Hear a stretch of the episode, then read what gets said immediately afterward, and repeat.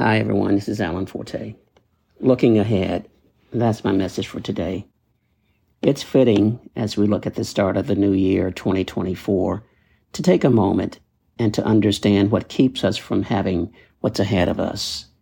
In the book of Luke, chapter 9, verse 62, Jesus says this to a man No one having put his hands to the plow and looking back is fit for the kingdom of God. Now, he was speaking to a man who wanted to go and bury his father before he set out to follow Jesus. Jesus' response can seem a little harsh, but is it really? Back then, an ox or some other animal was used to pull a plow through a field. The ox only responded to what man trained it to do. The ox walked where it was trained to walk. It walked at a pace it was driven to walk. It turned when it was trained to turn. Everything the ox did was done because someone behind it had hold of a plow and was looking ahead.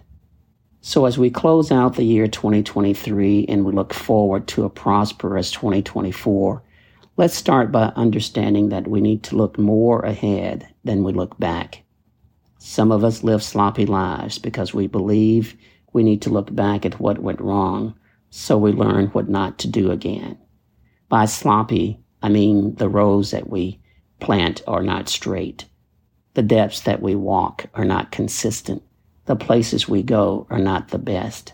The things we produce are not of high quality all because we spend our time walking forward but looking backwards. Now, don't be alarmed at what I've said. For sure, we need to learn from our mistakes.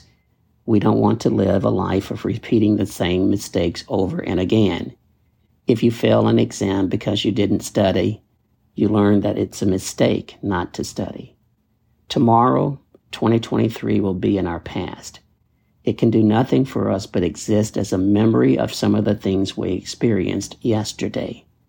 What is ahead of us is 2024. God wants us to focus on what's ahead more than to dwell on what has passed. Now, still someone is saying, Yes, Alan, but Scripture tells us to fix the things that we did wrong before we move to the things ahead. And for sure, we must apologize to and try to reconcile ourselves to others where that's right. But you cannot fix a wrong done yesterday. We don't have the ability to undo what has been done. It is only by looking ahead that we can learn to do what will keep us from doing what wrong we did yesterday. So, for 2024, let's start the year by learning to walk forward, looking ahead. The great plans that God has for you are ahead of you and not behind you. He is with you.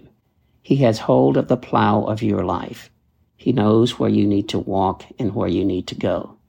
And we are not oxen. We are not just wandering about in the fields of our lives, plowing where we're living today. God gives us the ability to look ahead, not just to see where we're going, we look ahead because we can decide on what we want our tomorrow to be. If yesterday we were wrong, look ahead and let it go. You will have a better tomorrow. If yesterday you did wrong to anyone or with anything, look ahead and do what is right. You will have a better tomorrow, and so will others. If yesterday you didn't have all you needed, look ahead and let it go. You will see where you can walk today to have more tomorrow. If you learn to live by looking back at what's happened to you, you will find it difficult to have all that can be yours tomorrow. When we look back, we find it difficult to let go of what we cannot take into our tomorrows. We don't have to forget yesterday, but let's not try to relive yesterday. 2024 is the tomorrow of 2023. Let's learn to look forward to each of our tomorrows and live in a way that we can have more of what is ahead. I pray that 2024 is full of the blessings of God for you and for your life.